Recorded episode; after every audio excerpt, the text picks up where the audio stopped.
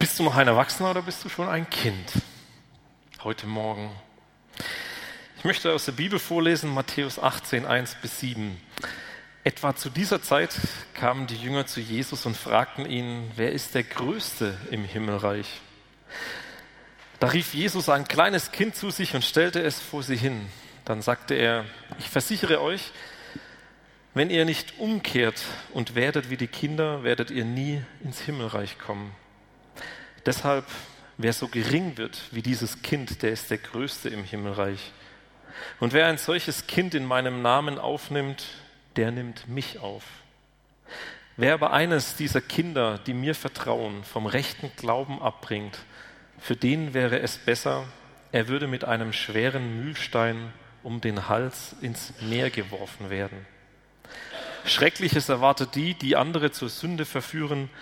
Die Versuchung, Böses zu tun, wird es immer geben. Doch dem, der andere in diese Versuchung bringt, wird es schlimm ergehen. Vor einigen Jahren habe ich was erlebt, was ganz Persönliches in meinem Leben. Ich habe Ärger bekommen mit Kirchenältesten, mit Pfarrern und hauptamtlichen Mitarbeitern aus einem Grund. Sie konnten sich nicht erklären, wie man in Ostdeutschland eine Jugendkirche gründet und so viele junge Leute zum Glauben kommen, beim Glauben bleiben und es mehr Ehrenamtliche wie Hauptamtliche in dieser Jugendkirche gibt, die so viel Arbeit machen, die so viel tun und Auswirkungen haben auf eine Stadt. Und sie haben sich die Gedanken gemacht und überlegt, irgendwie muss das mit komischen Dingen zugehen in dieser Jugendkirche. Was dieser Jugendreferent alles macht, das kann doch gar nicht sein. So viele Programme. Und sie wurden skeptisch, haben den Bischof angerufen und ihn informiert über das Phänomen, das sie beobachteten und haben die Frage gestellt, geht es noch mit richtigen Dingen zu? Ist das eventuell irgendwie sowas wie eine Sekte, was da passiert? Ist das sowas in der Art? Der Bischof hat sich dem angenommen und hat mir eine E-Mail geschrieben, in der er gesagt hat, er möchte gerne einen Tag mal bei uns dabei sein. Er möchte einfach mal dabei sein und gucken, wie das so bei uns abläuft, was wir so machen. Er wollte keinen Bericht von mir, sondern er wollte dabei sein. Und so habe ich ihn eingeladen. Das Ganze war im Frühjahr und er hatte einen vollen Terminkalender und ich auch. So kam er im Sommer zustande, dieser Termin. Und wie das so ist von Terminen, und Terminen, die man jetzt plant, äh, ein paar Monate später, vergisst man die manchmal. Mir ging das auch so. Im Sommer mit 100 Kindern auf dem Camp. Wir waren beim Frühstück und es fährt eine schwarze Limousine vor und äh, der Bischof steigt aus, der Chauffeur steigt aus und sie kommen angelaufen auf dem Campingplatz, stehen vor dem Zelt, wo gerade 100 Kinder frühstücken und suchen mich. Und ich, mein erster Blick auf den Bischof, ach du grüne Neune, ich habe total vergessen, dass wir einen Termin verabredet hatten. Und so stand ich dann da, völlig irgendwie baff und wusste gerade nicht so richtig, was ich sagen sollte. Ich habe mich tausendmal entschuldigt, dass ich nichts organisiert habe. Weder Presse noch andere Pfarrer noch irgendjemand anderes war da. Nur der Bischof, die Kinder und ich, so habe ich mich gefühlt so ungefähr alles falsch gemacht, was man falsch machen kann, wenn ein großer Kirchenmann dann auftritt und äh, ich war so ganz klein mit Hut irgendwie. Ich habe dann gesagt, wir frühstücken gerade, lieber Herr Bischof, Sie können sich gerne mit dazusetzen und habe ihm einen Plastikteller und eine Plastiktasse gegeben und der Bischof hat mitgefrühstückt, so wie sich das gehört und war also so richtig echt mit drin in diesem Zeltlager-Atmosphäre-Feeling. Und dann dachte ich so nach dem Frühstück, will er bestimmt mit mir reden, so, jetzt geht's los und habe noch versucht und geguckt ein bisschen, wie ich die Aufgaben verteilen kann, weil ich dann ja nicht da bin. Aber dem war nicht so, sondern der Bischof hat gesagt, ich möchte einfach dabei sein an einem so einem Tag und äh, ist alles okay, ich bräuchte mir keine Sorgen und Gedanken mehr machen, wie das alles verlaufen wird. Und er nahm teil an einem Tag. Ins Zelt, die Kinder drin und es ging los. Kinderlobpreis, die Kinder stehen auf und tanzen wie verrückt und es ist richtig lebendig so in der Bude, äh, im Zelt und der Bischof irgendwie mittendrin. Und dann Theaterstück, äh, eine Verkündigung und dann geht es in die Kleingruppen und da in den Kleingruppen wird das nochmal so vertieft, reflektiert, was da so angekommen ist aus der Predigt, ähm, den Theaterstück und so. Und dann dachte ich, das ist mein Zeitpunkt, mit dem Bischof zu reden. Aber anstatt, dass das mein Zeitpunkt war, war es wieder sein Zeitpunkt. Er bat mich doch, in eine Kleingruppe mitgehen zu dürfen. Und so habe ich eine, eine Mitarbeiterin kurz informiert, habe gesagt, hey, der möchte gern bei dir mit dabei sein in deiner Gruppe. Du bist jetzt die Auserwählte, ich habe dich ausgesucht und mach einfach so ganz normal, wie du das äh, vorbereitet hast, jetzt dein, dein Programm.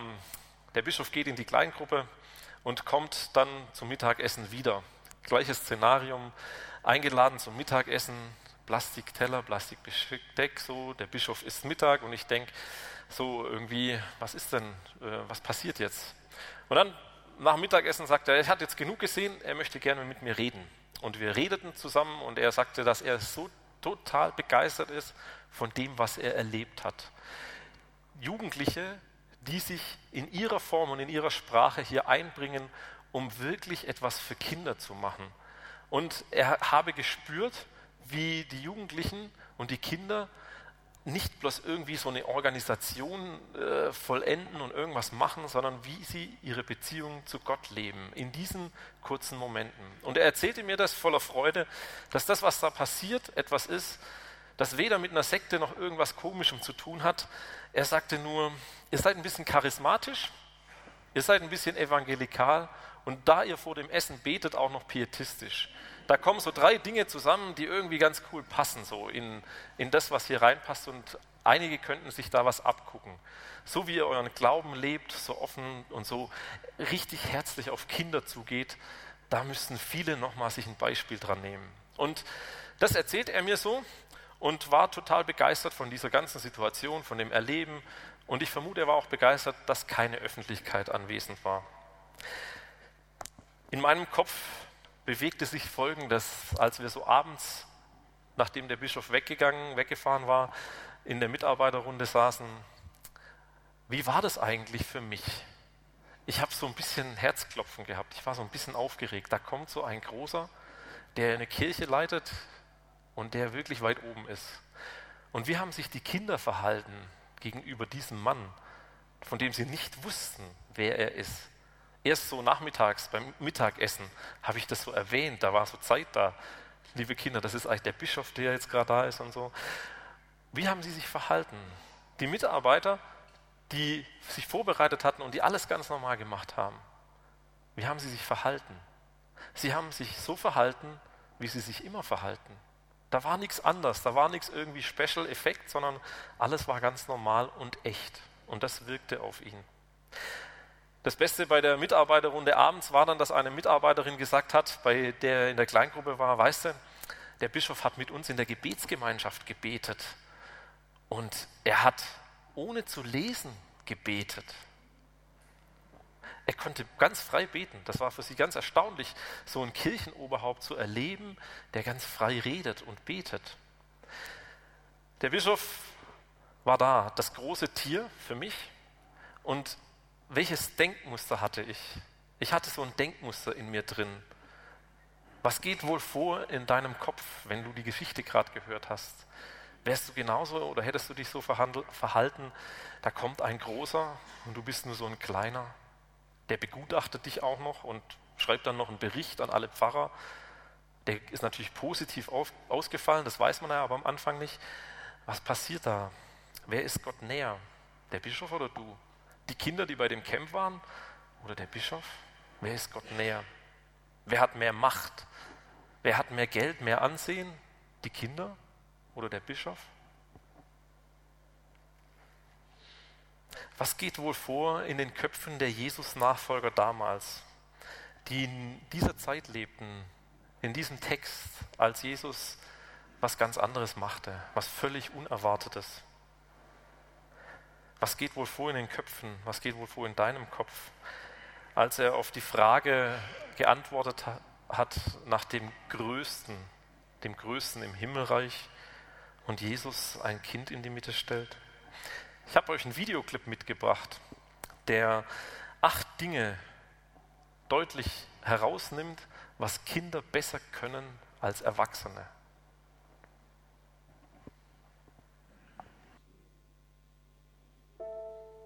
Heutzutage geht es darum, wie sich Kinder noch schneller das Wissen der Erwachsenen aneignen können. Dabei vergessen wir oft, dass die Kleinen vieles besser können als die Großen. Was Erwachsene von Kindern noch lernen können. Kinder sind unbefangener. Pablo Picasso versuchte zeitlebens die Welt mit den Augen eines Kindes zu betrachten. Er blieb immer stehen, wenn er sah, dass Kinder etwas mit Kreide aufs Pflaster malten. Er sagte, dass er oft dabei lernte. Zum Beispiel zeichnen Kinder ein Gesicht mitunter aus der Seiten- oder der Vorderansicht, so wie Picasso es auch tat. Kinder sind brutal ehrlich. Sie fragen schamlos in Hörweite von acht Passanten: Mama, sind wir wieder zu pleite, um in den Urlaub zu fahren? Diese Direktheit verstört. Doch wenn sie etwas Nettes sagen, dann kann man sich sicher sein, dass es ehrlich gemeint ist. Es sei denn, es folgt die Anschlussfrage, darf ich jetzt noch Fernsehen? Dann könnte eher Berechnung dahinter stecken. Kinder lachen mehr. Forscher haben herausgefunden, dass ein Erwachsener im Schnitt 15 bis 20 Mal am Tag lacht. Ein Kind tut es 400 Mal am Tag. Kinder sind außerdem neugieriger. Sie stellen sich fortwährend Fragen. Wo war ich, bevor ich auf die Welt kam? War ich da noch gestorben? Wie wachsen Blumen? Kinder sind schöpferischer. Sie erfinden etwa laufend neue Wörter, zum Beispiel Schwarzträumer, für jemanden, der sich morgens nie an seine Träume erinnern kann. Kinder sind außerdem die besseren Zuhörer. Ein Kind spricht, anders als Erwachsene, nicht viel über sich. Fragen werden häufig lakonisch beantwortet. Fragt man sie, na, wie war's im Kindergarten? Antworten sie, gut. Dafür sind Kinder gute Zuhörer.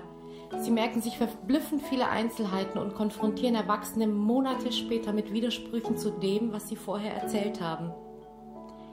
Kinder haben den Blick fürs Kleine.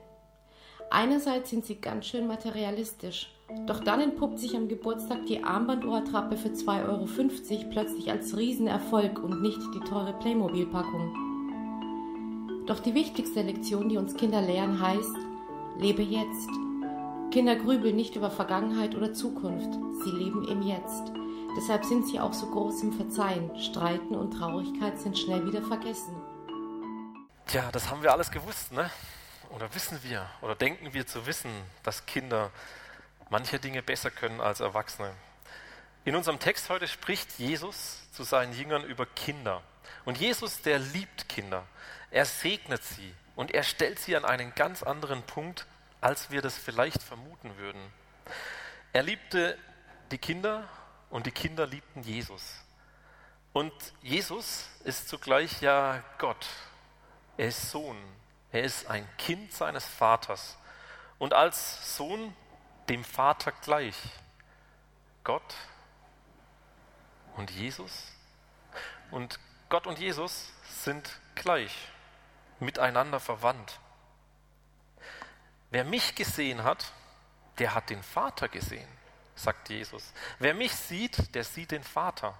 Eine unglaubliche Behauptung. Manchmal sagen Leute zu mir, wenn ich dich sehe, sehe ich deinen Vater. Vielleicht kennt ihr das von euch, wenn ihr Bilder habt und die mal anguckt von euren Kindern oder wenn ihr euch selbst anguckt, habt ihr doch irgendwas von euren Eltern. Ihr seht so ähnlich aus. Da ist irgendwas, die Nase, die Ohren, die Stirn, die Größe, ein Muttermal. Irgendwas verbindet euch mit euren Eltern. Kinder sehen ihren Eltern ähnlich.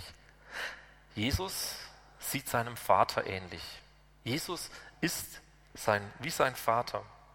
Gott wurde in Jesus selbst ein Kind, ein Menschenkind, einer von uns, einer mit Fleisch und Blut, der lernte zu laufen, zu krabbeln, zu essen, sich selber zu versorgen, der lernte schutzlos ausgeliefert zu sein, einen Vater zu brauchen, eine Mutter zu brauchen.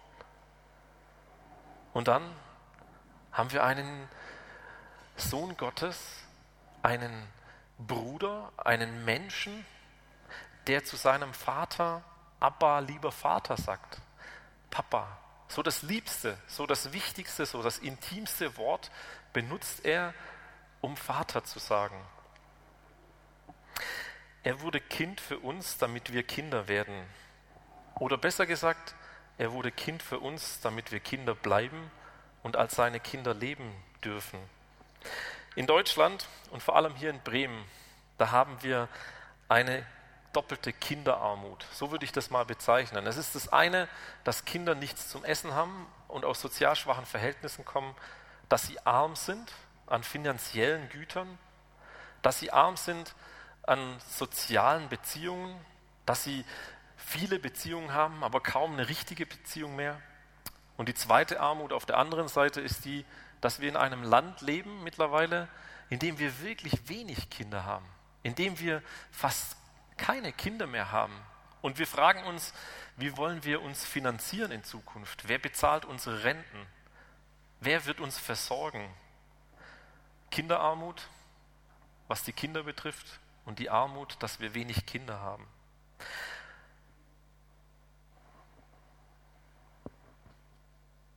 Wie ist es? Wie ist es bei uns, wenn wir so an unser Leben denken? Ist Kinder haben ein Reichtum oder ist Kinder haben eine Last? Was für ein Verhältnis haben wir eigentlich zu Kindern? Passen sie in unser Lebenskonzept oder sind sie eher so Risikofaktoren? Man weiß nicht ganz genau, wenn man ein Kind hat oder bekommt, was wird sein? Werden die schreien? Werden die lieb sein? Werden die eines Tages Drogen nehmen oder werden sie Pastoren werden? Sozialpädagogen, Erzieher, Alkoholiker?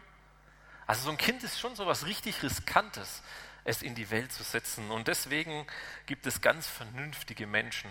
Die ganz Vernünftigen unter uns, die sagen, wir setzen keine Kinder in diese Welt, weil die Zukunft dieser Kinder völlig im Risiko steht. Oder auch unsere Zukunft als Eltern. Diese Alternative, dass wenn man heute ein Kind hat, wenn ein Kind geboren wird, es die Welt verändern kann, die sieht man kaum noch. Stell dir vor, du kriegst ein Kind, du bekommst ein Kind, ihr bekommt ein Kind und es kann die Welt verändern. Man denkt eher daran, oh je, was wird wohl daraus werden und macht sich mehr Sorgen als Hoffnung. Man findet Familien mit mehr als drei Kindern irgendwie schräg. Wir haben vier und das merken wir so manchmal, wie wir angeguckt werden. Kinder waren für die Zeit damals ein Segen, so heißt es. Auch im Alten Testament zieht sich das durch. Wenn man Kinder hat, dann ist es ein Segen. Gut darum zu wissen, dass Kinder ein Segen sind. Das sagt man auch ganz schnell. Aber die Realität damals sah ganz anders aus. Der gesellschaftliche Status, in dem Kinder waren, der war nicht von Segen geprägt. Der spiegelte das nicht wider, dass Kinder ein Segen sind. Man kann sich vielleicht vorstellen, wie gerade Männer, so stolze Männer, darauf reagieren, wenn Jesus ein Kind nimmt, ein Kind, und es in die Mitte stellt. An der Geschichte gibt es einen Höhepunkt. Den zeige ich euch mal. Da redet Jesus nicht über Kinder, und über kein Beispiel, sondern er nimmt ein Kind. Wir testen mal, was passiert. Wir haben das vorher abgesprochen, aber nicht geübt. Hm. Fühlst du dich sicher? Nee. Ein Kind, das man hinstellt, fühlt sich nicht sicher alleine. So von vielen Leuten angeguckt. Und ich finde es faszinierend. Jesus nimmt so ein Kind und jeder kann es sehen. Und er sagt zu diesem Kind, hey, wenn du wirst so wie so ein Kind, dann gehört dir die Eintrittskarte in den Himmel. Erst wenn du so wirst wie ein Kind, gehört dir die Eintrittskarte im Himmel. Ich habe mir eine richtig wichtige Frage gestellt. Welches Kind hat Jesus sich wohl ausgesucht, das er in die Mitte gestellt hat? Ein Ausländerkind? Oder die Konservativen unter uns, eventuell ein Mädchen auch noch? Ein Mädchen in der Nähe von Jesus, das zum Symbol dafür gemacht wird, Eintrittskarte in den Himmel zu sein, wenn man so wird. Oder ein Einzelkind, ein sozial schwaches, ein armes, hat Jesus ein deutsch sprechendes Kind ausgesucht, wohlernährt und wohlerzogen? Fragen, die mich total beschäftigen. Welches Kind hat Jesus genommen als Beispiel. Ich habe hier meinen Sohn genommen, der heißt Tyson. Und ähm, der macht sich ganz gut bei solchen Sachen. Er macht das, was Kinder tun. Er kuschelt sich an mich ran. Er sucht die Nähe seines Vaters. Obwohl er in einer Welt lebt, in der hier ganz viele Menschen sitzen, auch ganz viele nette. Er ist bei mir. Er will gerade auch bei mir bleiben, das merke ich. Er will nicht runter. Und ich glaube, wenn Jesus so ein Kind nimmt, dann macht er Folgendes damit deutlich. Kinder suchen die Nähe des Vaters. Kinder suchen die Beziehung. Und Kinder sind so, dass sie sich an einen rankuscheln, wenn sie Angst haben. Kinder, Kinder sehnen sich nach Vätern, nach Müttern. Und die Jünger, die machen sich Gedanken über den Status, den sie mal haben werden. Werden sie Macht haben? Werden sie Ansehen haben? Werden sie groß rauskommen, wenn sie mit Gott unterwegs sind? Wo sollen sie sein? Oder wer ist der Größte unter ihnen? Fragen wir das auch manchmal. Was denkt ihr gerade? Wenn ich hier vorne stehe und predige, bin ich Gott näher als du, der du auf der Bank sitzt? Oder Pastoren, sind die näher an Gott dran? Der Schriftführer in Bremen, wer ist näher an Gott dran? Und Jesus nimmt wieder das Kind und stellt es hin und sagt, wenn ihr nicht so werdet wie dieses Kind, dann werdet ihr nicht ins Himmelreich kommen. Möchtest du wieder zur Mama? Ja? Okay. Ich bringe dich wieder zurück. Ist doch ein bisschen auf peinlich vielleicht.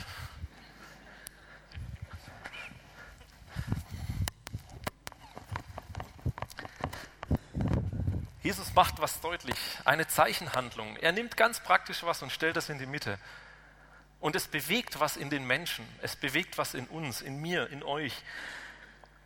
Die Jünger, die haben irgendwie einen falschen Weg eingeschlagen. Sie haben gedacht, sie kommen irgendwie groß raus. Und dann fordert Jesus sie auf und sagt zu ihnen, ihr müsst umkehren und werden wie die Kinder. Umkehr heißt immer, wenn ich schon irgendwo unterwegs bin, einen Stopp zu machen und zurückzugehen.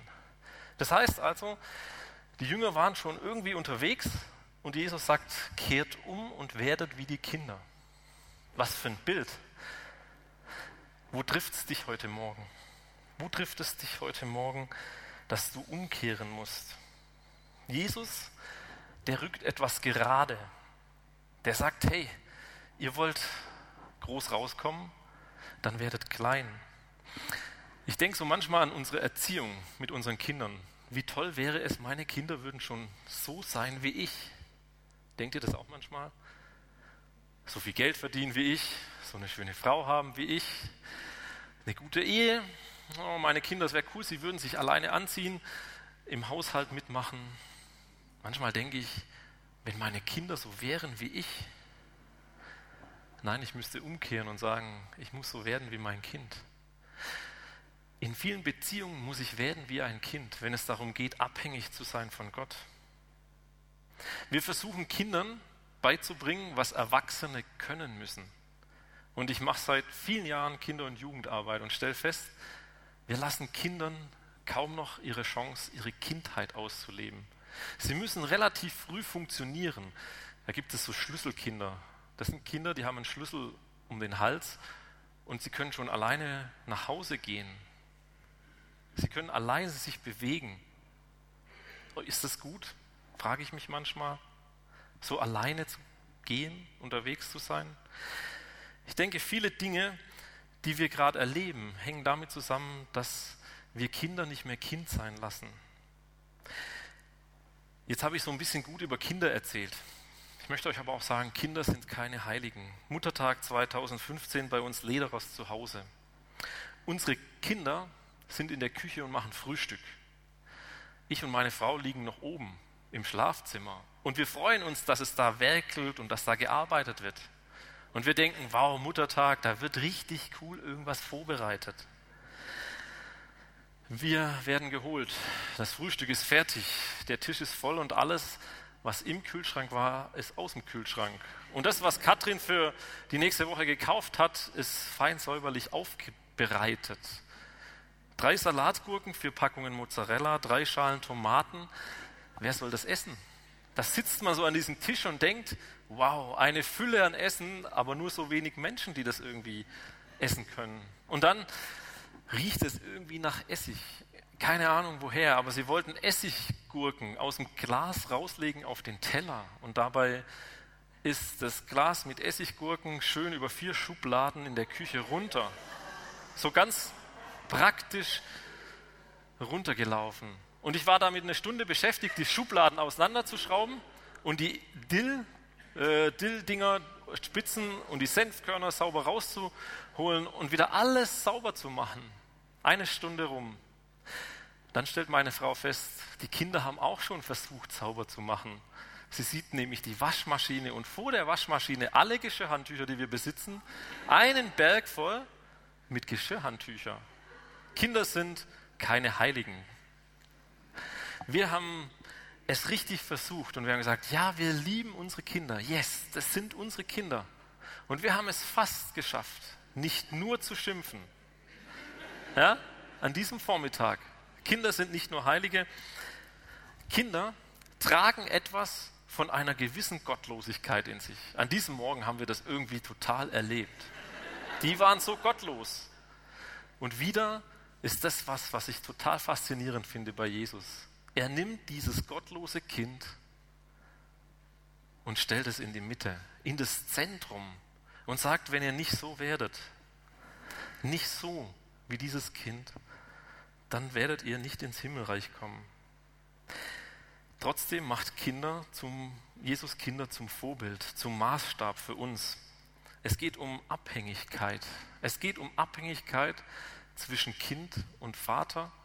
Es geht nicht um das Kind alleine, sondern es geht um den Zusammenhang zwischen Kind und Erwachsenen. An welcher Stelle in deinem Leben musst du wieder Kind werden, wenn es um das Thema Abhängigkeit von Gott geht? Wo musst du wieder Kind werden, wenn es um das Thema Abhängigkeit von Gott geht? Baust du viel auf dich, auf dein Können, auf dein Wissen, auf das, was du dir selber erarbeitest? Oder müsstest du eigentlich mal wieder das Kind in der Mitte sehen und sagen, ich müsste eigentlich so werden? Gekuschelt an des Vaters Arm, abhängig von Gott, mich von ihm berühren lassen? Eigentlich müsste ich mal wieder so richtig Angst haben und bei Gott sein. Vielleicht ist es auch so gerade in deinem Leben, dass nicht alles rund läuft dann mach es wie dieses Kind. Mach es wie Tyson, an dem Arm des Vaters zu sein. In dem Text geht es weiter. Mit klaren Worten ernennt Jesus die Kinder zu Würdenträgern und Stellvertreter Gottes auf dieser Erde. Wer ein Kind aufnimmt, der nimmt mich auf, sagt er. Wer ein Kind aufnimmt, der nimmt mich auf. Das ist ein Herzstück des Evangeliums, dass Gott uns zu seinen Kindern macht. In der Lehre heißt das Adoption. Du wirst Adoption. Wir alle sind Geschwister aus einem Grund, weil wir von Gott adoptiert sind in diese neue Familie, in der wir als Jesus Nachfolger unterwegs sind. Wir sind Schwestern und Brüder. Und wir haben das Vorrecht, Gott Vater nennen zu dürfen. Wir haben das Vorrecht, ihn Vater nennen zu dürfen.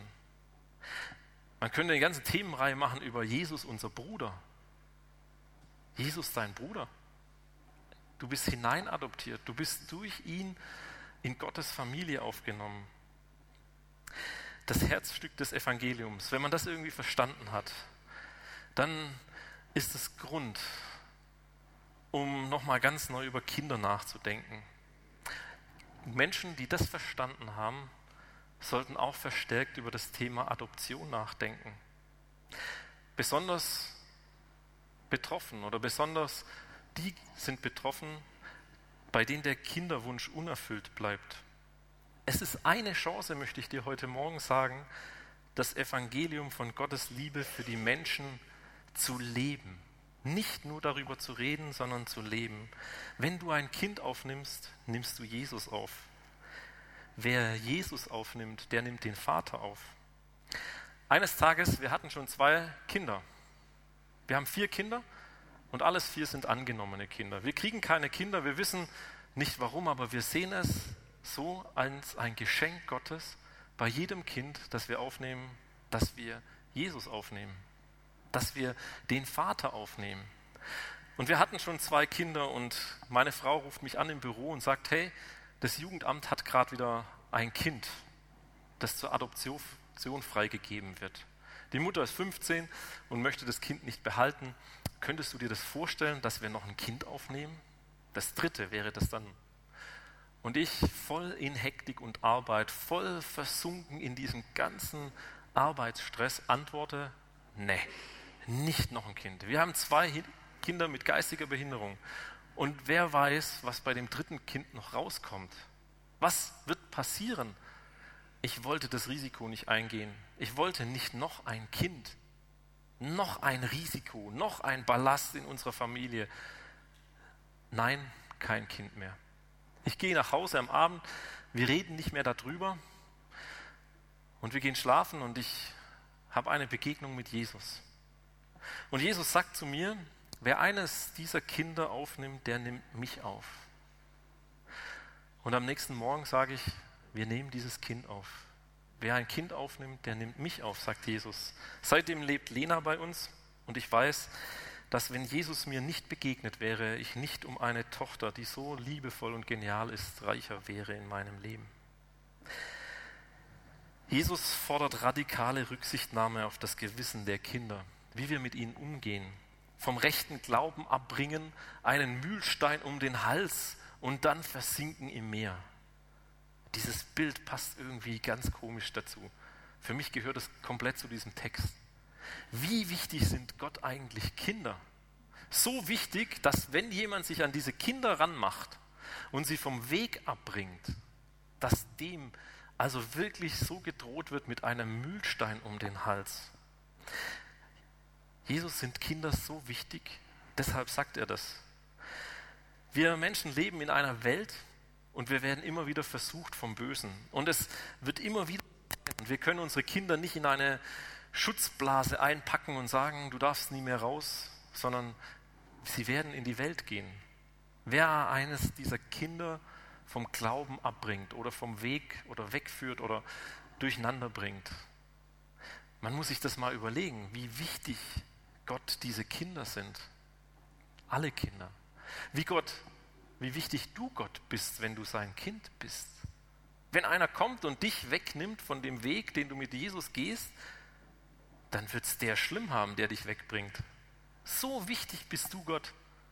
So wichtig sind Kinder Gott. Man würde das heute anders machen vielleicht. Aber damals war das so ein Bild, wenn Jesus das sagt. Wenn man in eine Gemeinschaft, in eine Dorfgemeinschaft Beziehungsstress oder was auseinandergebracht hat, wenn eine Gemeinschaft kaputt gegangen ist, dann hat man dieses Bild verwendet. Wie können wir eigentlich Kinder schützen? Ich möchte ein paar Sachen dazu sagen, weil ich glaube, dass es ganz wichtig ist, dass wir Kinder schützen. Es ist besser, dass wir, wenn wir das Abbild sind von Jesus, wenn wir das Abbild sind, wenn wir mit ihm leben, dann lassen wir uns von ihm prägen. Und dass wir dann ehrlich leben, auch im Umgang mit unseren Kindern. Ich weiß es, ich habe vier Kinder und manchmal verurteile ich irgendjemand zu Unrecht. Mal angenommen, irgendwie das Essigglas Gurken ist runtergefallen und ich frage, wer war das? Und bei vier Kindern sagen natürlich alle, ich war es nicht. Und dann sagt irgendjemand, der war es. Und dann ist man so, ah, was? Wirklich der?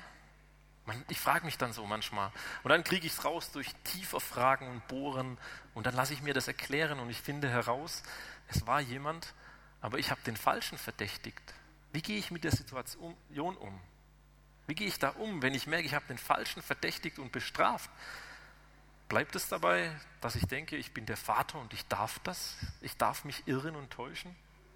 Nee, wir müssen Kinder schützen davor, dass sie ungerecht bestraft worden sind. Indem wir dann mit den Kindern zusammen sagen, es tut mir leid, ich habe aus Versehen dich bestraft, dich für schuldig gehalten, aber jemand anderes war es. Das Aufarbeiten und das mit den Kindern irgendwie deutlich zu machen, wir Erwachsenen, wir machen auch Fehler und wir wollen die Kinder bewahren vor dem Bösen. Wir wollen die Kinder bewahren. Wir wollen sie schützen. Und das, was mir da noch wichtig ist, wir wollen, dass ihr Glaube gestärkt wird. Wenn wir ihnen nicht vorleben, was es bedeutet, mit Gott zu leben, mit ihnen in irgendeiner Weise Gott ins Spiel zu bringen, dann werden sie das nicht lernen. Die Gemeinde ist keine Garantie dafür, dass eure Kinder mit Gott leben am Ende, wenn ihr jeden Kindergottesdienst besucht. Eltern sind mitverantwortlich dafür, dass Kinder eine Begegnung mit Gott haben und dass sie geistlich wachsen. Glauben stärken. Kinder Schutz angewiesen, auch wenn es um Missbrauch geht. Wir haben so viel beobachtet, wo wir Menschen gesehen wo wir Kinder gesehen haben, die kaputt waren, wo wir Kinder gesehen haben, die kaputt waren, geschlagen wurden. Wir müssen sie schützen. Wir müssen diejenigen sein, die eintreten, bei welchen Ämtern auch immer, bei welchen Eltern auch immer. Und das Letzte, wir müssen Kinder respektieren. Und Jesus, der warnt davor, auch nur ein einziges Kind zu verachten. Manche Kinder finden wir toll. Lieblingskinder.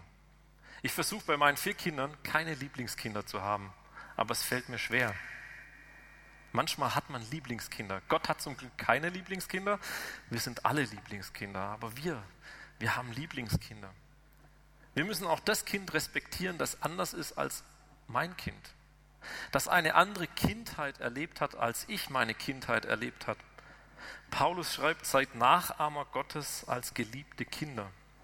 Wenn du Jesus ähnlich sein willst, als sein Nachfolger, wenn du ihm ähnlich sein willst, dann willst du Gott widerspiegeln. Und das bedeutet, Kinder zu respektieren, sie nicht verächtlich von oben herab anzuschauen. Auch wenn es Ausländerkinder sind, sozial schwache Kinder, die Kinder, von denen mit allen Leuten nichts zu tun haben wollen. Wir müssen Kinder respektieren. Warum? Weil Jesus sie in die Mitte stellt.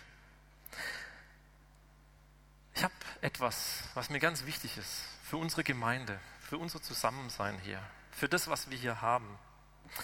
Unser Auftrag als Gemeinde ist es, ein Zuhause für Kinder zu unterhalten. Und das ist manchmal nicht einfach, das merke ich.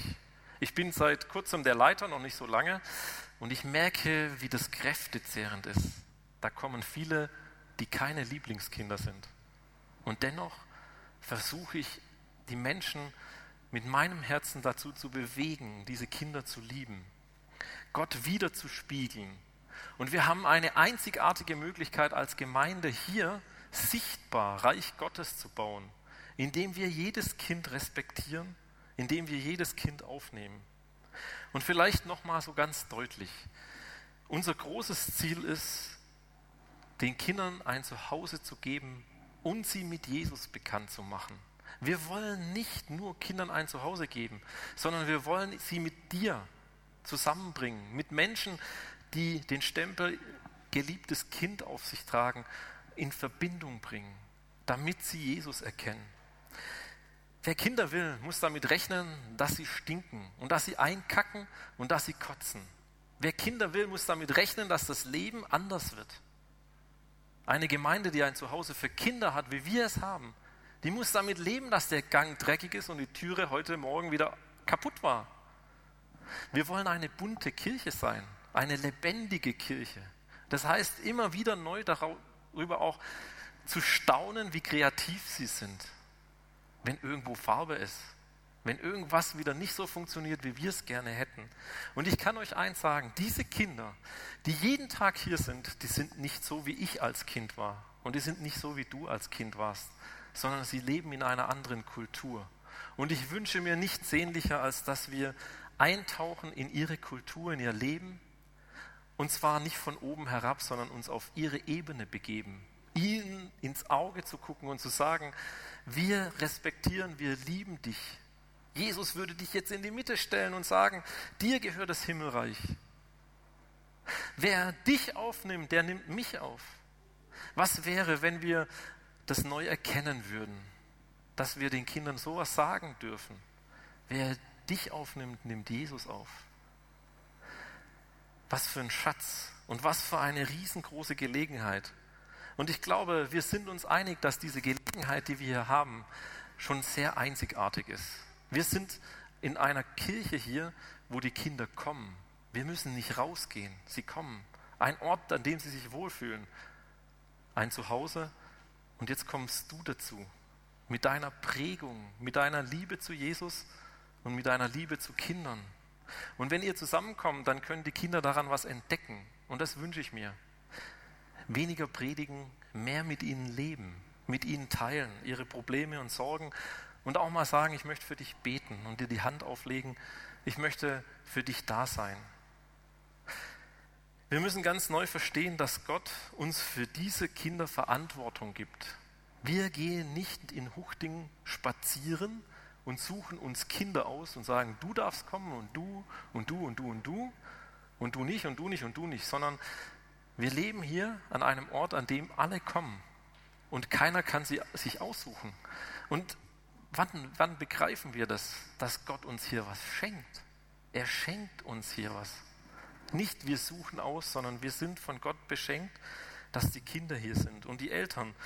Und ich sage nochmal, wir sollten Rücksicht nehmen auf die Kinder und das Evangelium von Jesus in ihre Lebenswelt hinein zu übersetzen. Das bedeutet Arbeit. Ich kann euch das sagen. Das bedeutet richtig Arbeit, weil sie so ganz anders sind wie ich, so ganz anders wie du. Und mir ist es so ein richtiges Herzenanliegen, dass wir uns öffnen, den Kindern ein Zuhause geben und sie mit Jesus bekannt machen. Im Leben von den Nachfolgern von Jesus ist nicht so beständig wie die Veränderung. Sie sind auf dem Weg und dann sagt er, kehrt um und werdet wie die Kinder. Das heißt, da passiert was Neues. Ich wünsche mir für dein Leben, dass du wieder Kind wirst in deiner Beziehung zu Gott, deinem Vater. Und wenn du jetzt ein schlechtes Vaterbild hast, dann setz dafür Mutter ein. Wenn du denkst, der redet die ganze Zeit vom Vater, aber mein Vater war richtig ein Arsch, der war richtig blöd zu mir, dann nimm ein anderes Wort. Er ist auch wie eine Mutter zu dir, vom Bild her gesehen. Verändere das, vertausche das, wenn dich das stört. Und wenn ich dich verletzt habe, tut mir das leid. Wir sollten die Kinder unserer zerbrochenen Welt mit beispielloser Barmherzigkeit überschütten. Und davon rede ich jetzt nicht nur von Kindern von 0 bis 18, sondern von Menschenkindern, von allen, die hier leben und die mit uns zusammen auf diesem Weg gehen. Ich wünsche mir für dein Leben so sehr, dass Gott wieder Vater wird oder Mutter und an dich, an ihm orientierst. Und für uns als Gemeinde, dass wir das zu Hause für Kinder so leben miteinander, dass wir die Kinder mit beispielloser Barmherzigkeit überschütten. Ich möchte beten. Jesus, wir danken dir so sehr dafür, dass du so ein praktischer Typ bist, der Dinge einfach macht, der Kinder nimmt und sagt, so, so soll es sein, der unser ganzen Denkmuster nochmal über den Haufen wirft und neue Impulse setzt auch in unser Leben, in unsere Begegnung mit den Menschen, mit denen wir zu tun haben. Wir danken dir so sehr, dass wir dein Wort haben, an dem wir uns ausrichten dürfen, das uns immer wieder neu inspiriert und auch für unseren Alltag neue Gedanken schenkt. Und Heiliger Geist, du hast heute Menschen angerührt, bewegt und ich bitte dich sehr, dass du in ihnen weiterarbeitest, dass du ihr Denken nochmal über den Haufen wirfst, dass du nochmal ganz neu reinkommst in ihr Leben und sie dich erkennen.